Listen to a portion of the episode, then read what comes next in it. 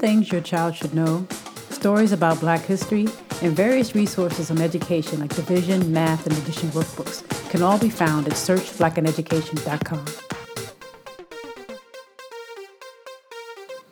Allen University was founded by the African Methodist Episcopal Church in 1870. It's hard for me to think of another institution outside of the federal government that has supported and established more institutions of higher learning than the African Methodist Episcopal Church. It cannot be overstated that the AME Church has had a lasting and phenomenal impact on the lives of many Americans, in particular black Americans. It was the first independent African American religious denomination in the country, and it was formed at a time when slavery was still raging throughout the European controlled Western world. In 1816, the AME Church was officially established, and Richard Allen became its first bishop.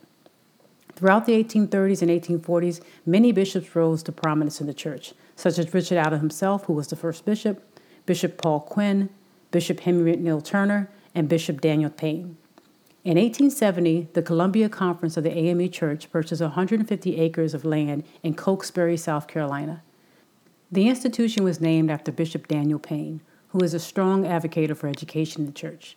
After 10 years, the school was moved to Columbia, South Carolina and renamed Allen University after the church's first bishop, Richard Allen. Richard Allen and Daniel Payne cast such a long and historic light through American history that they are worthy of more study.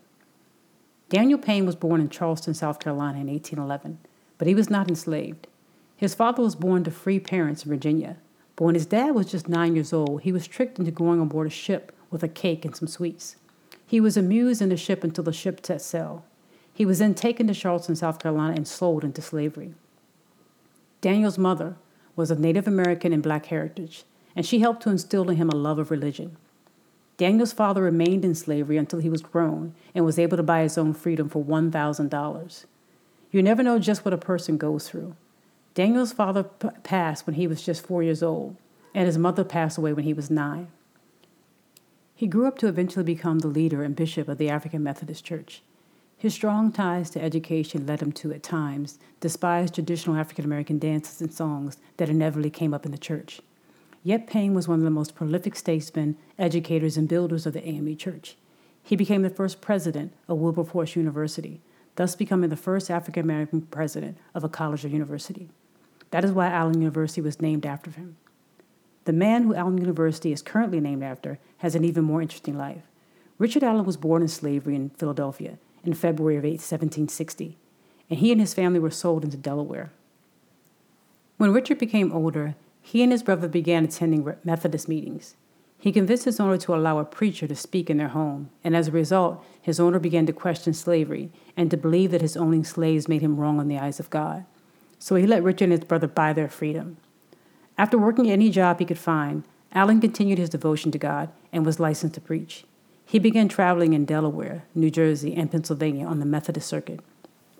In 1786, he came to St. George's Methodist Church in Philadelphia, the city where he was born, where he was asked to preach an early morning service for black churchgoers. He was also one of several people who helped to start the Free African Society, which offers support to free blacks in the city of Philadelphia by way of services that were often offered to other citizens in the city of Philadelphia. For instance, Many blacks could not get money or insurance when family members died or when they became ill. They were also not allowed to go to schools, and it was also customary for black people to be buried in unmarked graves in Philadelphia. This was especially true for people who came to Philadelphia having escaped from slavery or having been granted their freedom in some way. Richard Allen and the Free African Society provided help to people in need during life changing events, such as deaths in a family, marriages, sicknesses, and more. But what he would do next would have an even more far reaching impact on the lives of many Americans. One day, while attending service at St. George's Methodist Church in Philadelphia, Allen and several other black members entered the church to sit down. It is said that the church had recently built a new gallery, and the blacks were not going to be able to sit in the places they thought they would usually be able to sit in. When Allen and others walked into the church, a prayer was started, and they went to where they assumed their seats would be. As they kneeled down to pray, a trustee of the church began to pull on one of them to pull him up off his knees, saying, You cannot kneel here. The man replied, Wait until prayer is over. But the trustees would not wait. He called another man over to help him, and that man started tugging on another African American man to pull him up off of his knees, too. After the prayer was over, Richard Allen and several other African Americans left the church as a group. They were leaving the church, but they were walking into history. A group of these people would go on to form the African Episcopal Church of St. Thomas, and another group would go on to establish the African Methodist Episcopal Church, the first independent African American religious denomination in the country, and Richard Allen would be its first leader.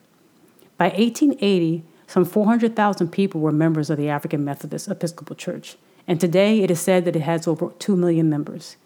In addition to that, it still operates close to 20 theological seminaries, colleges, and universities in the United States and in Africa including several well known HBCUs Edward Waters College in Jacksonville, Florida, Morris Brown College in Atlanta, Georgia, Paul Quinn College in Dallas, Texas, Wilberforce University in Wilberforce, Ohio, and Allen University in Columbia, South Carolina.